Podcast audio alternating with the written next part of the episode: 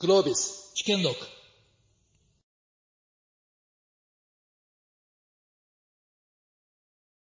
あのすごく注目されているキーワードでありますし、えっと一方でまだまだ実態が見えてないっていうのもですねあの皆さんあの関心事なのかなと思ってます。で今日はですねあの異なるあの領域といいますかですねあの立場の異なる方々があの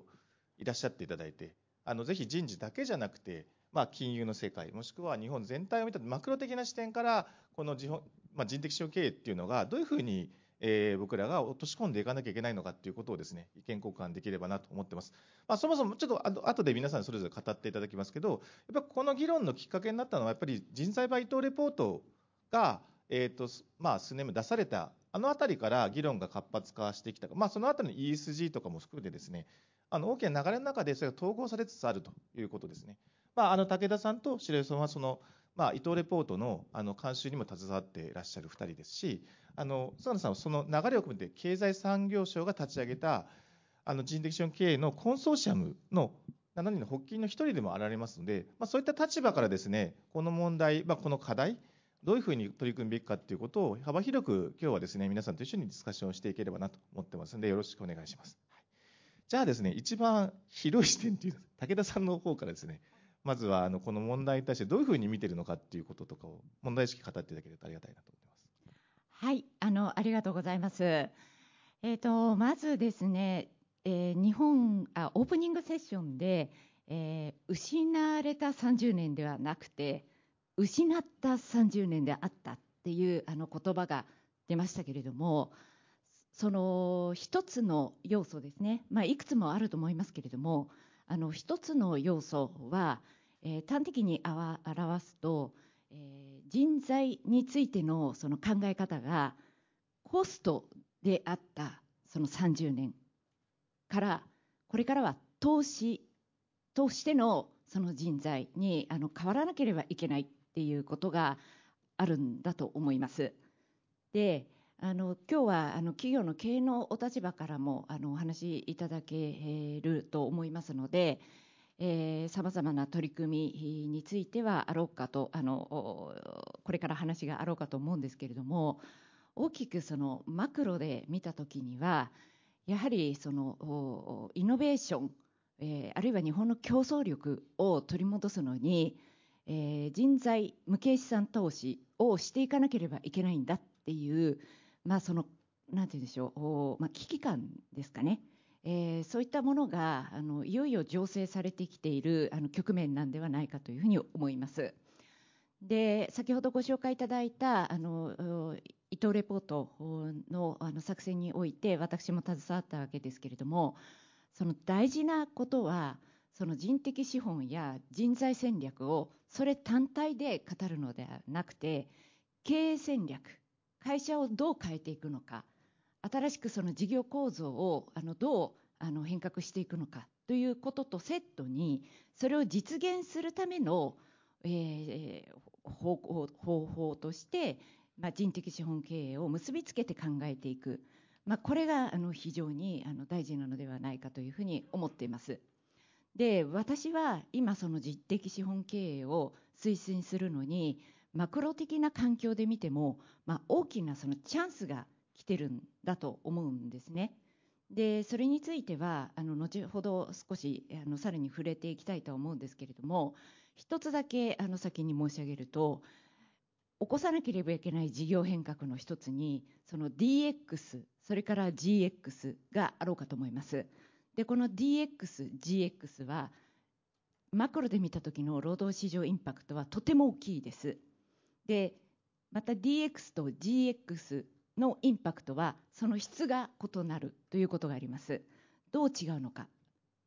まず DX というのは人材のミスマッチの問題を起こします。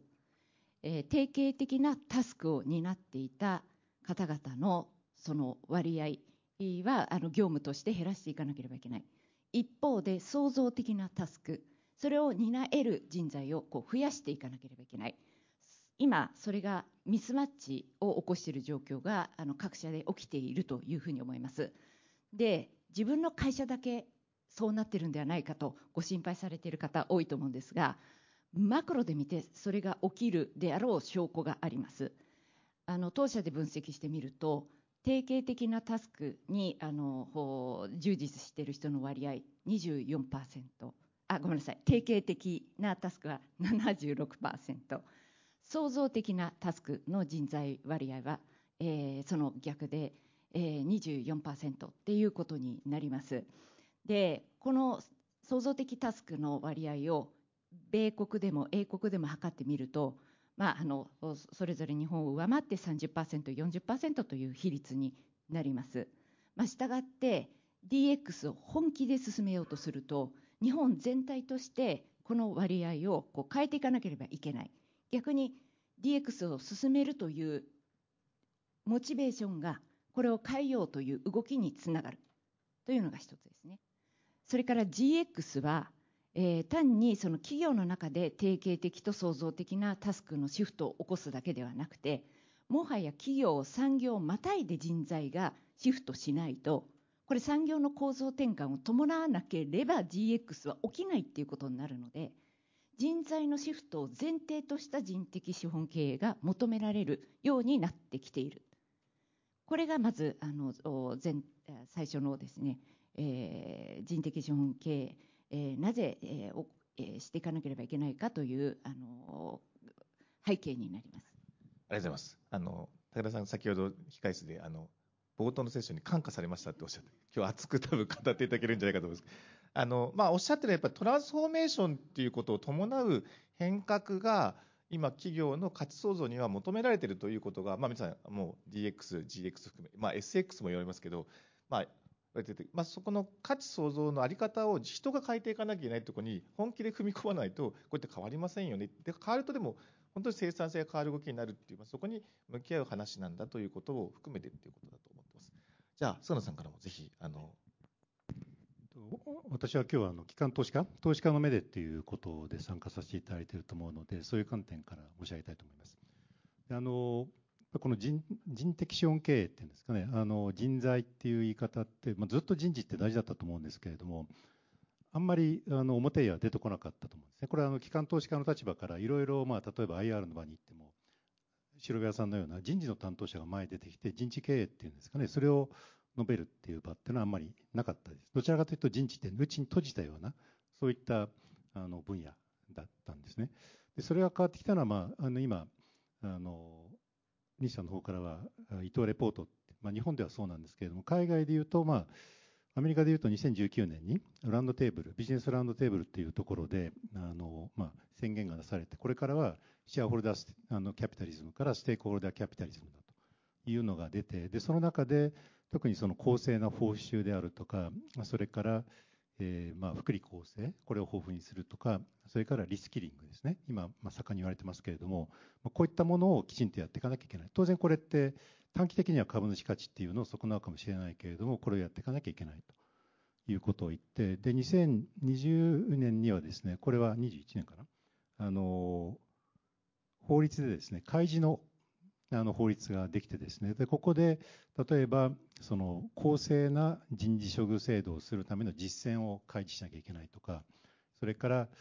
えーまあ、様々なですね、そういった人事上の話を開示するという、これなかなか数字にあのして出していくのは難しいと思うんですけど、これやらなきゃいけないというのがあって、で、伊藤レポートのあの、まあ、第1バージョン、2020年、それから22年のあの、まあ、2.0ですね、バージョン2.0になって、でそれがあの昨年昨年じゃない今年ですね。今年の8月にあの人的資本経営のあのコンソーシアムができました。これはまあ経産省が旗振って三菱総研さんがねあの全部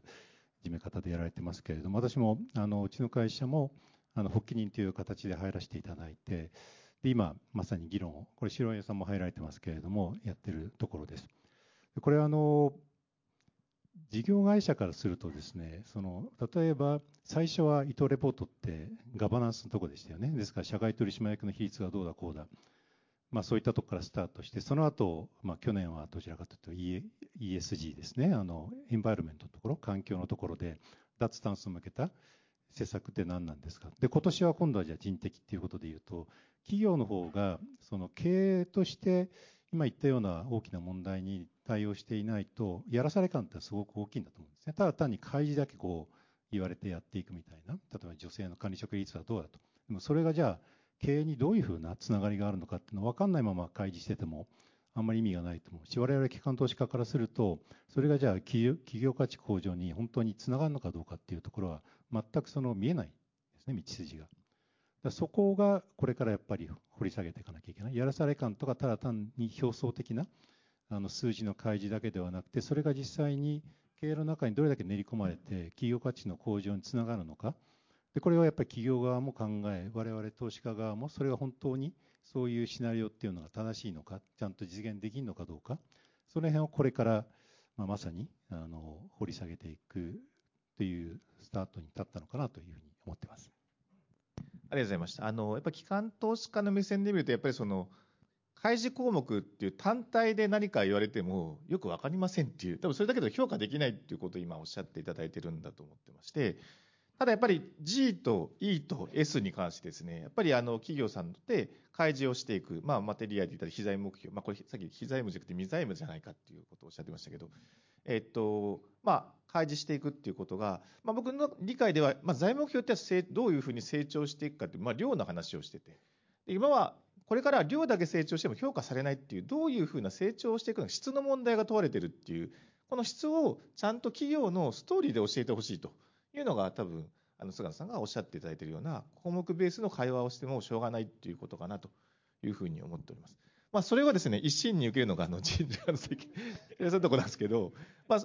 まあ、いろんな期待も込めていろんなプレッシャー、まあ、会社でもかかってると思うんですけど、あの、改めて今どういうふうに人事側として受け止めて、会社でもこういろいろ言われてると思うんですけど、ちょっと実態ぜひお話しいただけるとありがたいなと思います。えー、なんか冒頭から熱いですよね。熱気を感じますが、えー、よろしくお願いいたします。あの今日こういった場でですね、えー、投資家の本当にトップの方と、それから総研の、えー、本当にトップの方と、こういう場を持って対話ができるっていうのを、ものすごく楽しみにしています。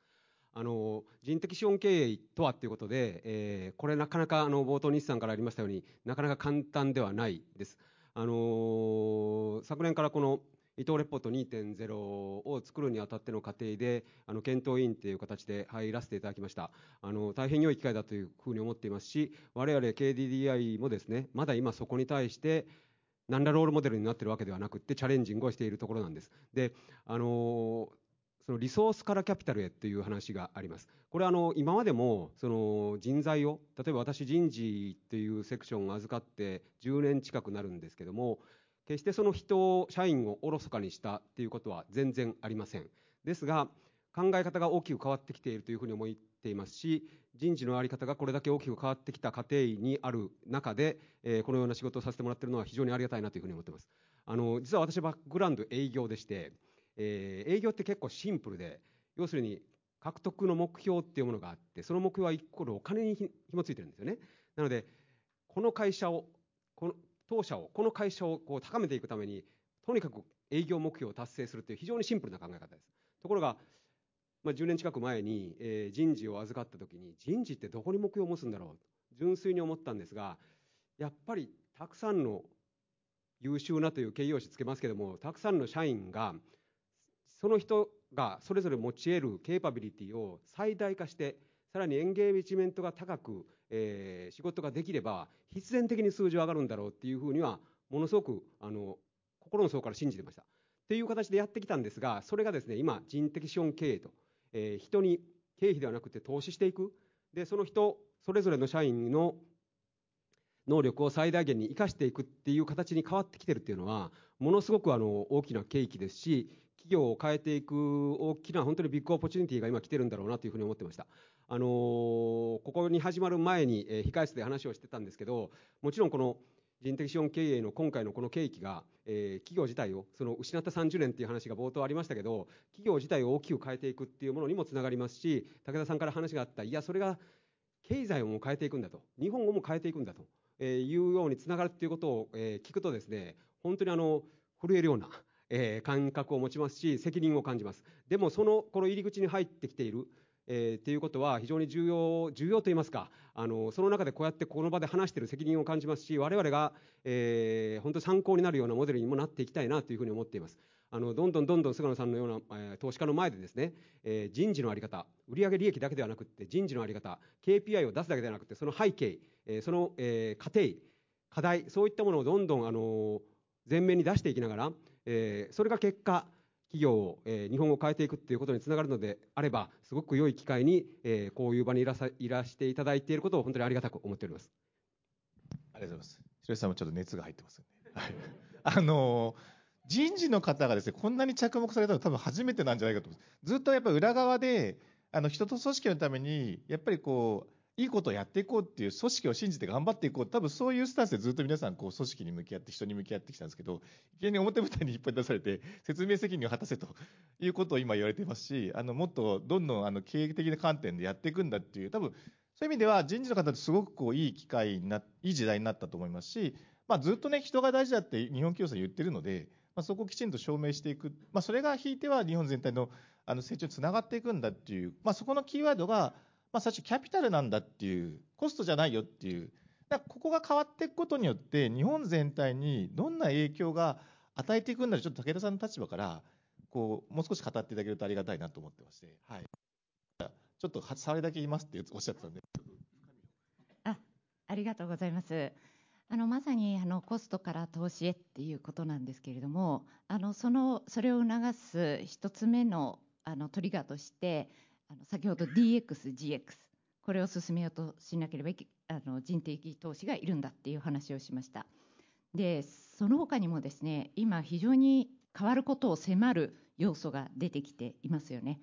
えー一つはですね、えー国際情勢が、まあ、非常にその不安定になっていて、えー本当にあの先が読めない、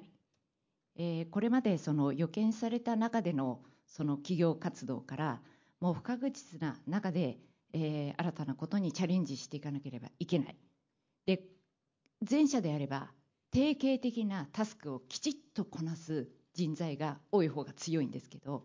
不確実な時代においては定型的なことだけをこなしている人材では企業経営が成り立たなくなってくるというふうにあの思ってます。それから3つ目では、えー今足元資源高や円安を契機にインフレがあの起きています。大変低所得者にとっては厳しい環境ではあるものの、えー日本の構図を変えるきっかけになるかもしれないというふうにも思っています。それはなぜかというと日本は先ほど申し上げたように人件費を抑制しあの停滞、えーしてきたっていうことがあるんですね。これ鶏と卵でどっからっていうのは非常に難しいんですけれども、まあ一言で言うと低付加価値化と、えー低価格転嫁率とそれから低い賃金これがこう負のスパイラルといいますかあの負のトライアングルになっていたんだと思います。でこれを、えー本来あるべき正のトライアングルつまり付加価値が高いところで勝負しそして、えー転嫁率はあの適正にはあ転嫁できるような環境にしそして、え人材に対して適正な評価によって、えそれを賃金であの支払う、えこうしたその世界では当たり前のですね世界にこう変えていかなければいけないだと思います。でしたがって人的資本経営というのはですね、え冒頭申し上げた DX、GX という事業構造転換とそれから不確実な中での経営の在り方において必要だということとそして3点目日本全体で、ま、このこれまであの負のトライアングルだったところから、ま、正のトライアングルにどう転換できるかっていうところへの勝負ではないかというふうに思ってますし、えー今そこをこの機会をあの逃さないようにすることが、ま、非常に重要なんではないかと思っています。ちょっとこれはもうぜひお三方でちょっと聞いて、正のトライアングルを回すために何を変えていかなきゃいけないのかっていう、まあ、例えばなんですけど、一つは流動性を高めて、それは別に社内だけじゃなくて社外も含めてですね、きちんと付加価値を出して、給料を払えるところに人が流れていくようになっていくと変わってきますねとかも含めてですね、何をこう変えていくといいんだろうっていうことで、もし皆さんのそれぞれの立場で思うことがあれば、ちょっとぜひ。順番もあれですけど、まず経営者が変わらなきゃいけないって、自分で言うのもなんか手につばするような話なんですけど、あのさっき言ったように、やっぱり人材戦略って経営とつながってるっていうか、ほとんど一体なので、そういった意味では経営者が変わらないで、じゃあ人事やっといてっていうのはもうダメだと思うんですね。で、武田さんおっしゃったように、やっぱりこれから日本の企業が、例えば、D、DX だとか、それから SX だとか、そういったものを乗り越えていかなきゃね、受け身じゃなくて、やっぱりプロアクティブに乗り越えていくためには、やっぱりその人材ポートフォリオをずいぶん柔軟化、柔軟っていうのかな、フレキシブルにしなきゃいけないんだと思うんですね。日本って今まで、まあ、メンバーシップ型って言われて、まあ、年功序列でずっと上がっていってって、やってる中でじゃあ DX だとか SX って中の人材だけでやろうと思うと、これ不可能なんですよね。そうすると、やっぱりあのやり方が中途半端になっちゃうと。だからそういった意味ではよくあの動的人材ポートフォリオっていうことを言いますけれども、今こうです。as is こうです。で、to be こうあるべきです。こうあるべきっていうのは要するに、まあ、10年後、まあ、もっと近くかな、5年後にまあ、例えば SX をこれだけ入れていかなきゃいけない、DX をこれだけ進めなきゃいけない。で、それに対して、今の人材ポートフォリオ、それからその 2B の人材ポートフォリオを比べてギャップがありますと。でそのギャップをどうやって埋めていくのか。で、これは当然、内部昇格もあれば、それから再配置。ただ、再配置もただ単に横滑りすればできるかっていうと、そうではなくて、やっぱりスキルセットが違うので、そうするとリスキリングが必要になってくるとか、それから、あとはまあ当然、外部からの採用ですよね。で、一方でその類似ということでは退職も最近若い人増えてきてますけれども、そういったものも全部含めて、で、プラス、今のは人数の話ですけれども、人数だけではなくて、スキルセットとか、それからダイバーシティ、エクイティ、インクルージョンを考えた、その人材ポートフォリオがすごく、あの、変数が多くて大変だと思うんですけれども、これをやらないと、今、武田さんがおっしゃったような、まあ、変化に対して、対応できるような、そういう姿にはならないというふうに思うので、まず経営だし、それからやっぱりその雇用形態も、うちは実は2年前にジョブ型にしたんですけれども、ジョブ型にするとやっぱりそういった変化に対する対応ってやりやすくなるんですね、メンバーシップ型よりは。そういったもので変わっていくところがあるんじゃないかなというふうに思ってます。じゃあ、のまあ、企業を代表してなので、あのまあ、弊社の取り組みも含めて、あのお話をしますけれども、えっ、ー、と、我々もですね、えー、まあ、今年から新しい、えー、中期経営戦略がスタートしてますけども、全3か年においては、えー、新たな人事制度、えー、これはジョブ型を中心とした、もちろん欧米のジョブ型をそのまんまモノマネするわけではなくて、えー、当社の、えーまあ、持ち得るものを生かしたままでですね、えー、ジョブ型に変えてきました。その背景にあるのは、えー、まさにその年功制、分かりやすく言うと本当年功制からの脱却であって、えーまあ、合併以降、えー、我々 KDDI って2000年に合併をしてるんですけども、合併以降、えー、ここまでちゃんと実績は上げてきているものの、今の状態、例えば、えー、流動性がどんどんどんどん高まっていってる。えー、当社においても通信だけではなくって、通信っていうものを、まあ、ど真ん中に置いて、様々な産業に、えー、今出ていってる。金融もそうですし、エネルギーもそうですし、DX もそうです。そうすると様々な人材が必要であって、そこに年功制っていうものがワークするのかって考えると、これはワークしないっていうのは、この、ここの答えは多分明らかなんだというふうに思ってます。なので、えー、っと、ここまでの3カ年は確実にその、えー、制度を変える。制度を変えるっていうのはかなり、あの、なんていうんですかね、フルモデルチェンジの制度を変えるっていうのは、社員にとってはものすごい、あの、ま、大きなマグニチュードを持っていて、なかなか簡単なことではないではないんですけども、あの先ほど、えー、菅野さんが、まあ、経営者を変えるというふうに、あのおっしゃいましたけど、あの本当に社員のマインドセットを変えていく、企業のマインドセットを変えていく、えー、これ MX って呼べばいいんですかね、今ととっさに思ったんですけど、マインドセットを変えるっていうのはものすごく重要で、この3か年はそれをやってきたんだと思います。でもそれでみんなが本当にここまで年功制でいた人たちがそれで本当に理解してそれにあの取り組めるのかというと物手を挙げて喜んでいる制度ではない中で、みんなが取り組むわけではないんですよね。でも、それを実践すれば、えー、と、企業としては勝ち残れないですし、企業として社会課題や、えー、環境課題にも取り組んでいかないといけない中では、やっぱり人が重要ですと。なので、先ほどあの、菅野さんおっしゃった動的人材ポートフォリオっていうものを今、我々は実践しています。えー、何からやってるかというと、まあ、それぞれのそれぞれの事業、我々もたくさんの事業がありますけども、その事業において、この中継の3か年後、3か年後にはどういう、えーまあ、人材のポートフォリオが一番ベターなのか、一番最大限の、えー、パフォーマンスが出せるのか、その中には、えー、例えば、なんだろう、えーと、いわゆるジョブ、我々も30の領域のジョブを作りましたけど、分かりやすく言うと人事っていう領域が 3,、えー、3年後っていうと、実はデータサイエンティストも10%ぐらいいるよねとか、こんなこと今まで考えたことないんですよ。でも人事のたくさんある、えー、データをいかに使っていかに施策に結びつけるかって考えるとデータ再現ティストも必要になりますこれも一つのポートフォリオです。ジェンダーのポートフォリオがあります。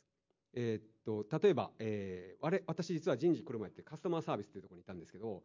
KDDI のユーザーでいくと半分半分は男性女性に分かれるんですよね。でその施策を決めているカスタマーサービス本部が男性ばっかりで決めてるなんていかにもナンセンスなんです、まあ、実際は今のカスタマーサービスもものすごく多くの女性が活躍できるフィールドになってますけどもその3年後を考えて技術分はどうなんだ営業分はどうなんだっていうポートフォリオをちゃんと作っていくそこに向けて社内外から人を寄せていくっていうことをやっています。人事においても3年後は半分は女性でいいかなというふうに思っています。これはメンバーもリーダーもです。なぜなら人事っていうのは本当に女性の活躍できるフィールドですし多様な考え方が必要になる、えー、場所だからです。こういったものをちゃんとワークさせていくことが、えー、これからの好循環を生んでいくスタートになるのではないかなというふうに思ってますけどもなかなか今そこにもがいているところが今の過程その過程の中にあります。ありがとうございます。あのまあ、今日途中でもやっぱストーリーが大事だっていうことなんで、まあ、これは別にあの共通のストーリーと各社のストーリーが大事っていうこと、まあ、ただ共通するとやっぱポートフォリオをちゃんと定めるっていう、まあ、as is to be のポートフォリオを定めましょうと。でそこに向けてリスキリングしていきましょうっていうこと。で、えーとまあ、あとはそこに耐えるような、まあ、ダイバーシティの組織を作り上げていきます、まあ、このあたりは多分共通して項目として上がってきやすいですし、まあ、大体こういう項目がまあ、非在目標に書かれちゃうわけですけど、でも、それで書かれるとストーリーがわからないので、多分投資家は評価しにくい。まあ、この構造をどう抜けていくかっていうことなんですけど、ちょっとあえての投げかけで、まあ、あの、せっかくなんでっていうことで、僕はまあ見てる世界で言うと、まず、マネジメントが変わるべきだっておっしゃいますけど、ジョブ型をされてる会社で、そもそもジョブ型の設定が役員以下になってる企業が多いですね。役員の役員がそもそもこの役員、そもそもジョブに当てはめると正しいんだろうかっていう議論が結構なされてない会社さんが多いんじゃないかって、まずそこは言ってるんですね。だから、マネジメントが本気で変わるんだったら、やっぱそこからじゃないかと思ってる一つと、もう一つ、実は日本は、えっと、他のアメリカとかイギリスが比べて、GDP 比で投資がめちゃくちゃ低いんです。GDP 比0.1しか投資されてないんですよ。5000億円ぐらいです。で、アメリカは2%ぐらい投資されてる。日本の5倍ぐらいの GDP で2%投資されてるって全然規模が違ってるっていう。そもそも人に日本って投資してないんですよねっていうまあ、そこの多分自覚も多分ないんだと思うんですけど、まず結構足りてないんじゃないかっていうのが一つと、あとやっぱり女性活躍も、まあ、先ほどキャッシー松井さんとかですね、田代さんが接種やってるらしい。やっぱり120位とかっていう順位でいる中で、どういうふうにこれ変わっていくんだろうっていう、まあ、変わらなきゃいけないポイントはクリアになってくるんですけど、そこがあまりにもまだギャップがありそうに見えるっていうのが、まあ、ちょっと投げかけなんですけど、皆さんどう思われますかっていう、ちょっと洗い投げで申し訳ないんですけど。もしそれぞれの立場でこう思ってますというのがあれば。はい、あの先ほど、えー、投資がそもそも少ないと、えー、もともと GDP の規模が全然ちっちゃああの違うのに、さらに、えー、GDP 比で投資しているあの規模が違うんだ、比率が違うんだっていうあのお話がありました。で、その規模とですね、えー、生産性、をあの各国で並べてみたことあるんです私でおっしゃる通り一番日本がその GDP 比で見た時の人的投資が低いこれはよく知られてるんですが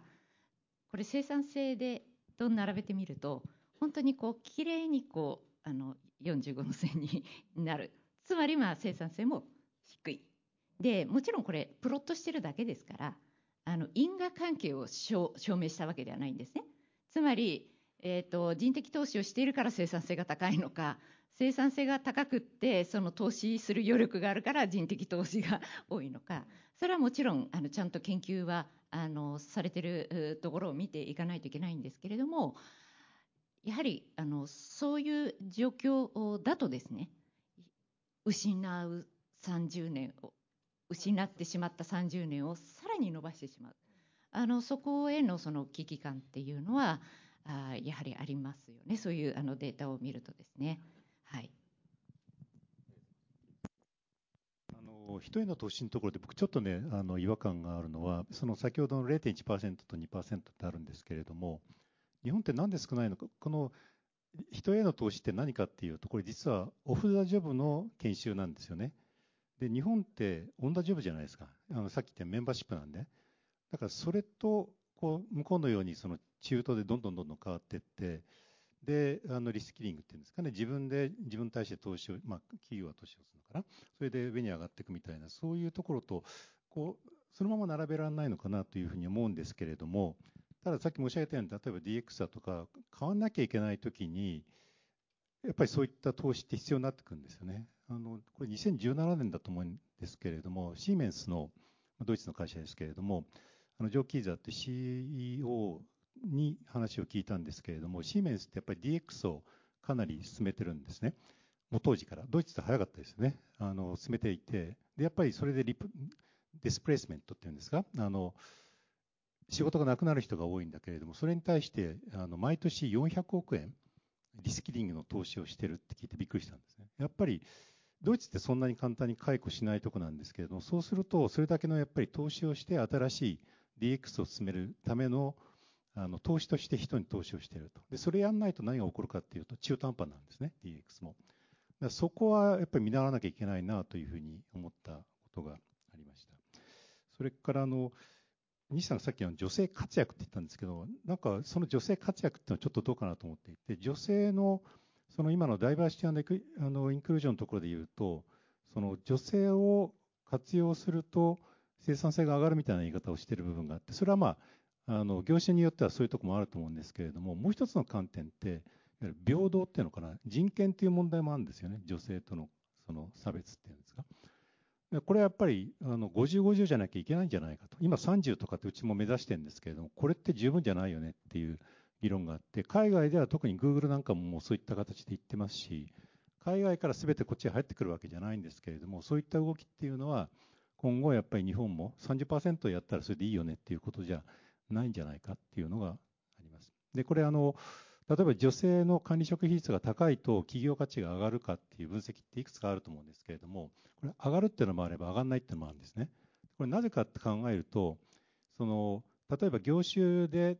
さっきあの KDI で白目さん言われたようにやっぱり女性がちゃんと50、50入ってないとそのカスタマーとの対比でうまくいかないところこれはやっぱり企業価値の向上につながるんだけれどもそうじゃないところもやっぱり平等という観点人権という観点から50、50にしていかないといけないんじゃないのっていうところを見失うとただ単にその企業価値向上ばっかりでこういくとあの大事なところを見失うのかなって気がしました。あの投資の立場から見るとっていうことで、もう本当に貴重な意見ありがとうございます。あとやっぱりお二人まずお二人のお話聞いて感じるのはやっぱりその相関関係とか因果関係とかそっち側に行き過ぎるとやっぱり本質を見失う可能性が非常に高いっていうやっぱりストーリーストーリーだしその投資も含めてなんですけどこのぐらい投資するってことはリターンも当然求めるわけなんでそこも含めてどういうふうに企業経営をしたいのかっていうことをやっぱりそのストーリーとして作り何を重視してだからここにお金を積んだそこを多分人事が話すっていう良さそうですよね。ということなのかなというふうに思ってますけどまあ、改めてちょっと今大変なんですというおっしゃってます。けど、まあ、今みたいなことは多分石井さんも頭ではもう当たり前です。分かってますっていうことだと思うんですけどどの辺がやっぱり大変なんでしょうかっていう。えっと流れを頭の中で考えてたので今の西さんが突っ込んできたところがちょっと ですけどあのあのですね、えっと、まずあの流れからいくと、えっとまあ、DEI っていうものと DX に関してお話をしたいんですけども、えー、DEI ですよね、えー、これは本当にあの先ほどの人的ポートフォリオの中で、まあ、もちろんこれ女性だけではないんですけどもちゃんとこう女性活躍っていうものは、えー、10年間ダイバーシティってやっているのにもかかわらずなかなか魂が入ったものになっていないっていうのは当社においてもまだその、え中にあるんだと思います。で今その人材ポートフォリオを作るにあたって事業本部とこう話していく中にはやっぱりですね抜けきらないこのアンコンシャスバイアスというものがあるわけです、えー、例えばですけども、え営業部門と話すと営業の拠点長は女性にはさせられないよねっていうような声ですよね。えー、それから技術部門に行くとこれも同様に技術のヘッドはみたいな話が出てくるんです。これなぜならっていうのが全然なんか昔ながらの例えば営業だったらゴルフが必要飲み会が必要、えー、ここに女性は行かせられないよねこんなものもコロナで一変してるわけですよ。でこの間、あのこれ実はグーグルさんのとあのたくさんの対話してるんですけどもグーグルさんの営業のヘッドは女性なんですよね。でこれがじゃあ決してぬるいか心理的安全性の中で高いプレッシャーのある営業が女性ではできないのか、そんなことありえないわけですよ。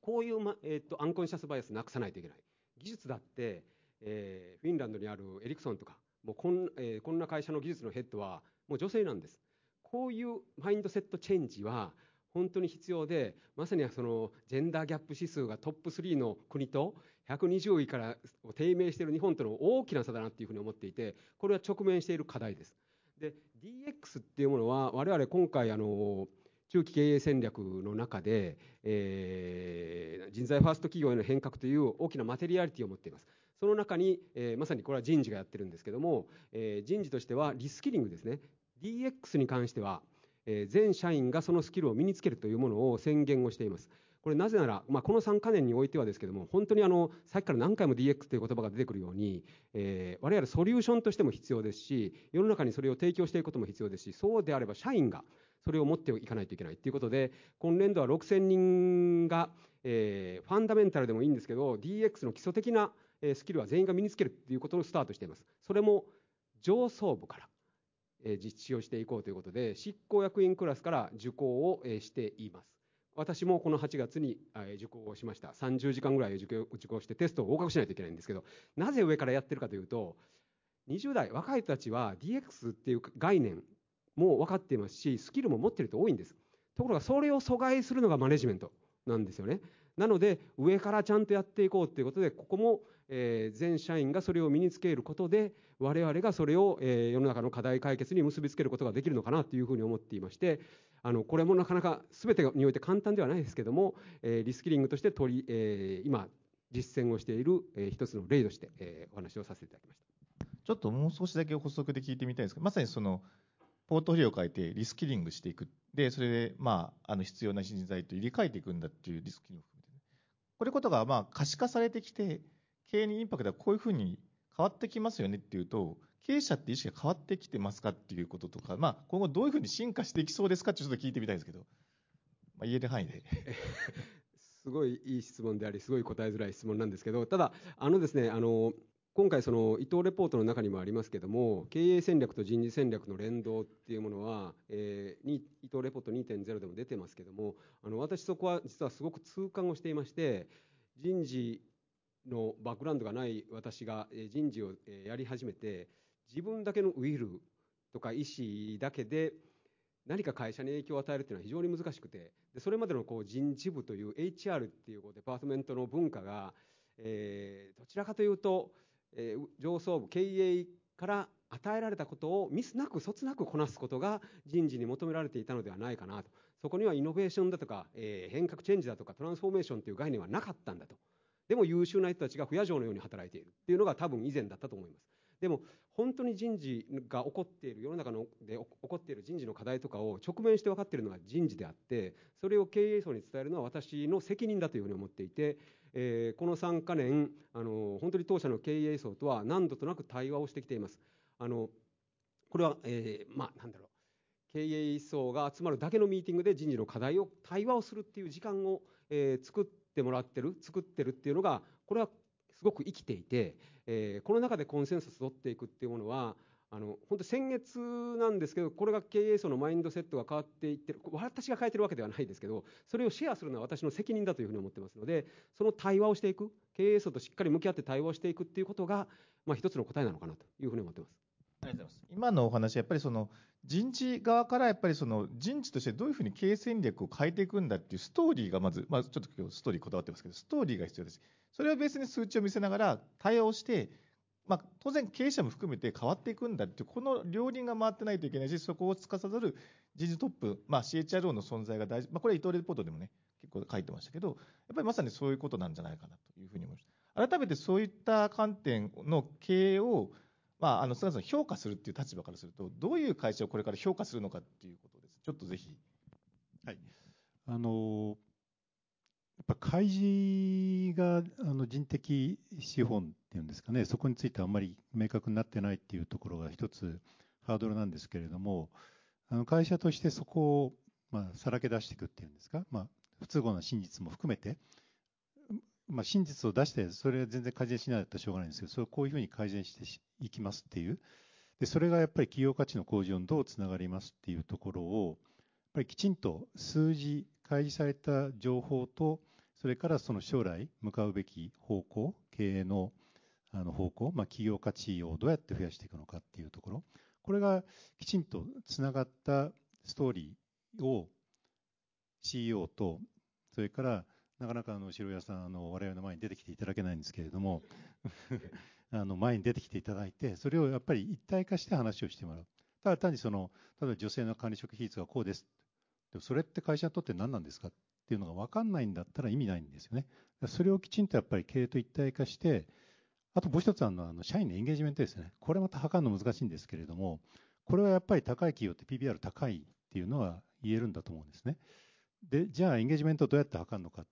これはいろんなやり方ありますけれどもそれも含めてやっぱりいろんなその項目をやっぱりデータとして開示をしてでそれって自分の会社にとってどういう意味があるのかっていうことを説明するっていうのが大事かな。で我々としてはそこをきちんと分析していきたいと思います、まあ、まさにステークホルダーとのコミュニケーションをきちんとも含めてやっていくっていうことでこれから評価される企業になっていく一つのポイント、まあ、だからだとするとまあ不退点の額で買わないと説明できませんよねっていうことですね。高田さんから見て最後になんかこうその後ご質問ちょっと聞きたいと思います。あはいありがとうございます。今日あのお話を伺っててあの思いましたのが途中であの MX っって思いついたっておっしゃったのが すごくあの実は私は印象に残りましてでマインドセットマインドセットはあの経営側とそれから働く側と私はまあ両方必要なんだと思うんですねそれは前向きな意味で。であの先ほど人的投資の比率を国際比較すると低いってお話をしましたけれどもあの大事な要素は人的投資だけしてもダメだってことなんですよ。で冒頭から申し上げているように経営戦略とこうセットでその人的投資があの行われることが極めて重要なんですけれどもあの実際あの組織資本という測り方がありまして組織資本と人的投資がともに高いところの生産性が高いという結果があるんですね。ですなわち本当にそのダイバーシティを数だけではなくてその真の意味でアンコンシャスバイアスなくあの進めで生かすっていうことがあのできなければどんなにその投資だけしてもあの実際イノベーションはあの起きないだというふうにあの思います。でもう一つのマインドセットの重要なところは働く側も変わっていかなければいけない。でこれ国際的な調査で見てもまだまだ日本はえー、世界に比べると将来の仕事を不安に思っている比率はダントツ高い一方でじゃあ学び直していますかっていう問いについては低いんですよ。でこの MX をどう起こすかでその起こすのに必要なのは私はあのフラップサイクルを回さないといけないっていうのをあのずっと言ってきてましてそのフラップの F はファインドでまさにストーリーにこだわるというふうに先ほどからおっしゃってますけども自分たちがどう変わるのかっていうことを経営者が伝えてその方向に向かうために学ばなければいけないんだっていうことを腹落ちしなければいけない。ファインド。気がつかなければいかないんですね。でフラップの L はその結果として学ぶ learn。で act はそれによって行動する。で P はそうした人をやはり企業としては賃金で還元しないといけないわけですよね。活躍できる場を与えるっていうのも大事ですよね。この FLAP が回って初めて次の find につながっていくのかなと思ってましてそういう意味ではそのストーリーをどう気づかせるかっていうところではないかと思いました。ありがとうございます。武田さんが入っていただけるとあの最後きれいにまとまっていくんであの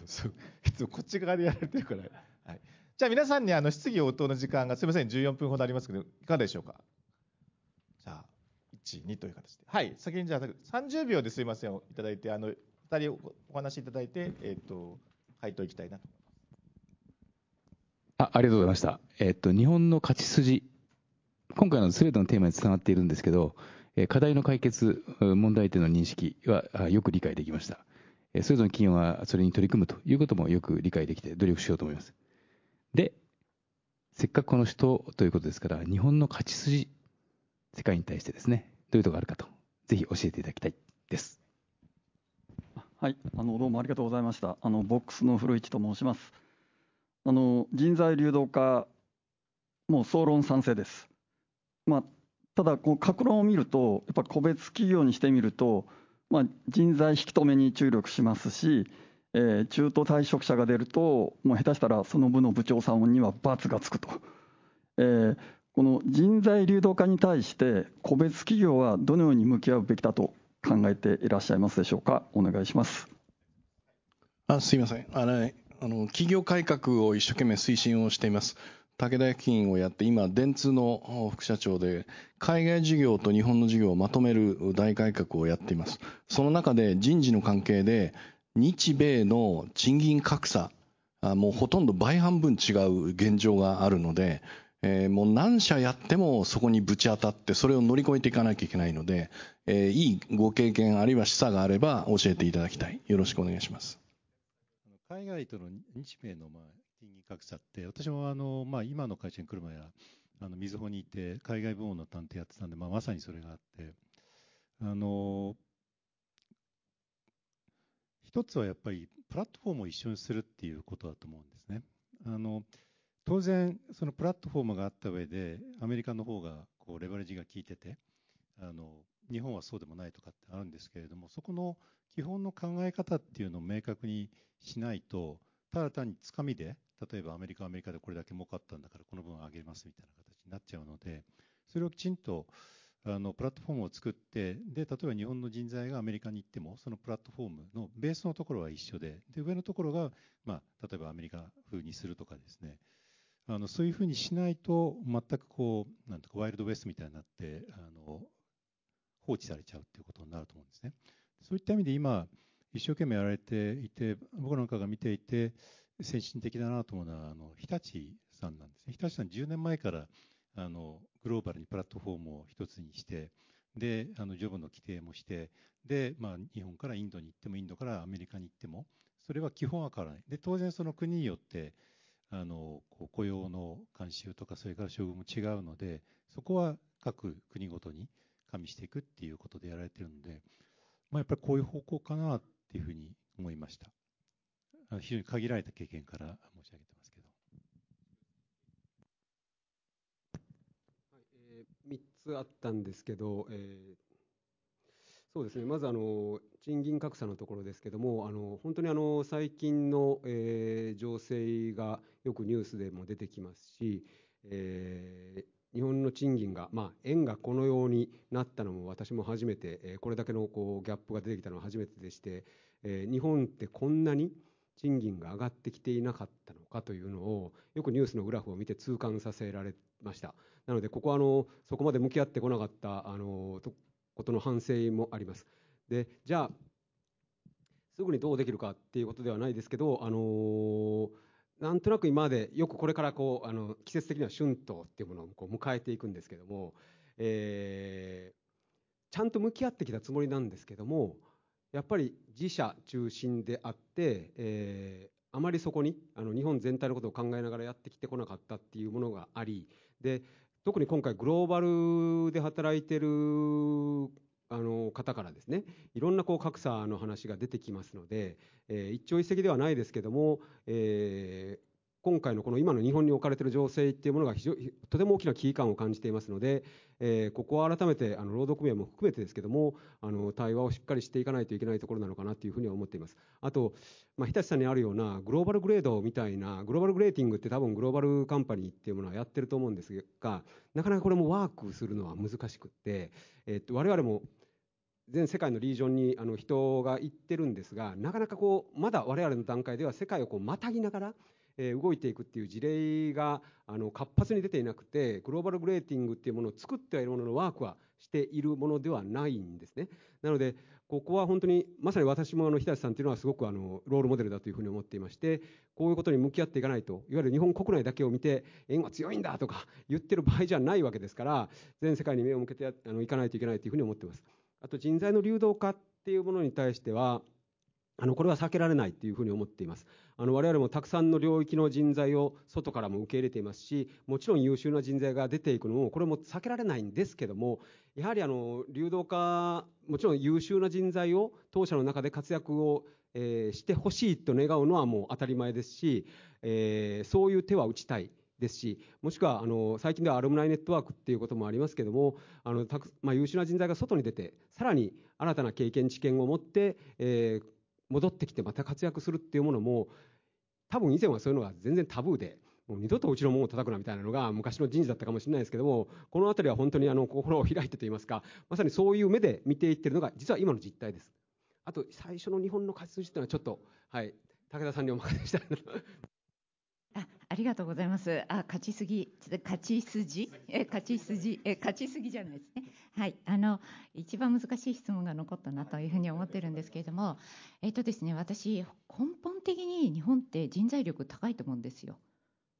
これあの一回海外にあの暮らすと皆さん実感するところだと思いますけども、こんなに平均的に人材力が高い国はおそらく本当ないんだと思うんです。え資産はあるわけでこれが本当にうまくその融合されていくっていうことがあの非常に大事なんだと思います。で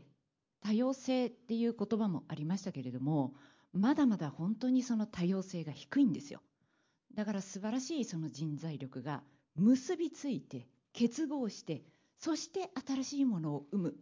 それが私は日本の勝ち筋勝ちまた間違う勝ち筋だと思います。はい、ありがとうございます。ちょっとあの気合が入って忘れてきて。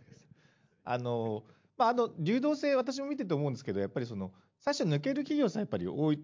でそこから気づくのがうちの会社は変わらなきゃいけないと。要するに選んでるっていう選ばれてるっていう立場に今度なった時に会社を今度変えていかなきゃまあそうすると対等な立場になるっていうのは、まあ、プロセス上はどうしても必要なのかなっていう、まあ、引き止めてとか で問題になってっていうとこのプロセスを経ながらその選ばれる会社に変わっていくんだっていうのは僕大事かなと思ったのとあの僕も生産性高いと思ってました。まあ逆にただ生産性低い人も混じった上で全体で見るとそうなっちゃうだけで高い人にもフォーカスすると高いんだなと。まあ多分この人的資本経営に応じてあのブラックボックスを開かなきゃいけないことがあるんだと思うんですけどこの開いた負の部分っていうのをどのぐらい経営者の方々が本当にメスを入れれるかっていう2人の角度で変えれるかっていうことがやっぱり全体を変えていく一つのポイントなのかなというのは感じてます。じゃあ残り5分ぐらいです他にいかがでしょうか？1、2、はい、じゃあはい、ジェンダーのところで発言したいと思いますけれども、あの10年間、なんでやってきたのに女性活躍の順位が上がらないかって言いまして今ジェンダーギャップ指数116位ですけど今度の政府のワウにはジェンダーギャップ指数1位を13年間連続で取っているアイスランドの大統領が日本に来ますのでぜひ皆さんオンラインで、えー、その不思議を聞いていただきたいと思いますが日本は変わってるのは教育と健康は1位なんです。ですから頭の良い健康な女性が人口の半分いるんです。それを使ってないのはやはり痛みを伴う改革をやってないからで男性にカンファタボーな構造になっているところに切り込んでいかないとこれは変わらないと思います。どうぞよろしくお願いします。あの、えーと、矢野と申します。あのまあ、日立から2年前にあのデジマンという会社を作ってそこに結構日立から移って転籍して、人も移してその中に29歳30前後のとっても元気な人たちが日立の時よりもなんか10倍ぐらい活躍してるんですね。私はなんか日本今のジェンダーの問題もありますがもう一つ大変大きいのは30前後の本来だったらそれこそ吉田松陰とか坂本龍馬のように働ける人たちをもう子供扱いしてる大きな企業が、結局本来だってこんなに能力持ってる人たちがなんかまだまだなんか末端の、えー、役割しか与えられないっていうこういう構造をなんとかしなきゃいけないんじゃないかなとなんかそんなことについてコメントいただければと。えー、我々も今ポートリオやってますけどこれをちゃんとワークさせたい。で本当にあの優秀な女性をだって入社試験で面接してる時ってほとんど女性が優秀だってみんなが言うんですよ。でも生かしきれてないっていうところはみんなが分かってるのでしっかりやりたいというふうに思います。それから本当にあのその通りで、えー、若手特にあの油が乗ってきた30代が、えー、フットワークもヘッドワークも働くのに使い切れてないのはまさにマネジメントの責任だというふうに思いますあの全然それまでの世界で優秀だった人たちが自分たちの成功体験だけでマネジメントをしているっていうところは私も、えー、これはもう徹底的に変えたいなと本当に思っています。はい時間もないからクロージングを込めて一言ずつこう言いたいなと思ってますのであのもし白井さんなんか話したいないことがあれば最後言っていただいて話したいことを言い始めると多分30分ぐらい喋ってしまいそうなので ただ本当にこの場本当にありがとうございました。あの菅野さんからもご指摘ありましたけれども、えー今こうやってもがいてながら、えーこう変革をしている姿それから数字だけではないその背景みたいなものは、えー投資家の皆さんにもしっかり説明をするっていうのがこれからの人事の責任だというふうに思っていますので、えー今日のこの機会は本当にありがとうございました。はい。えーっと私の立場って機関投資家なのであの、まあ、事業会社からすると偉そうなことを言ってとあのいうことかと思うので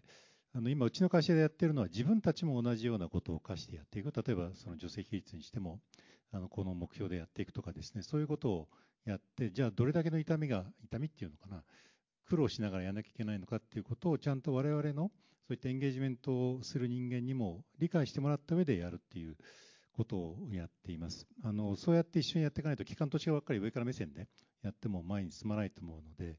ぜひこれからもあの CHRO にはあの前に出てきていただいて、やらせていただければと思います。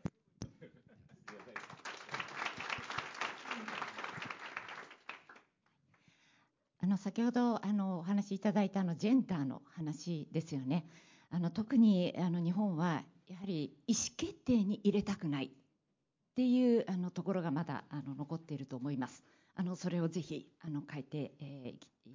ーきたいと思いますね。それから2つ目、えー使い切れてないあの人材がいるあのそれもその通りですが先ほどの賃金格差と私は関係していると思います。あの日本はあの賃金を年功であの測るときれいに正の相関しかしスキルで置き換えると無相関あのそれが全てを表していると思いますのでそこを埋めるあの変えることであのギャップが埋まるということと先ほど申し上げた負のスパイラルから正のスパイラルへ変えることあのこの2つであるというふうにあの思います。で最後にあのそう今日お話ししたようなことを、まあ、皆で実践することによって失った30年を取り戻すだけじゃなくて上回る30年にしていきましょう。はい、以上です。はい、ありがとうございました。あの、もう本当に、武田さんのやつ締めてもいいぐらいなんですけど、すいません。あの、まあ、あの、今日はやっぱ人的資本経営というバズワードに近いものをですね、どういうふうに落とし込むかということを意見交換させて、まあ、いくつかのポイントが出ました。ただ、繰り返しですけど、このポイントだけで、因果関係、相関が走ってしまうと何も見えなく、まあ、本当沼にはまってしまうと思いますので、まずは企業のストーリー、人をどう変えていくかのストーリー、まあ、このストーリーを CHR と経営者が二人三脚で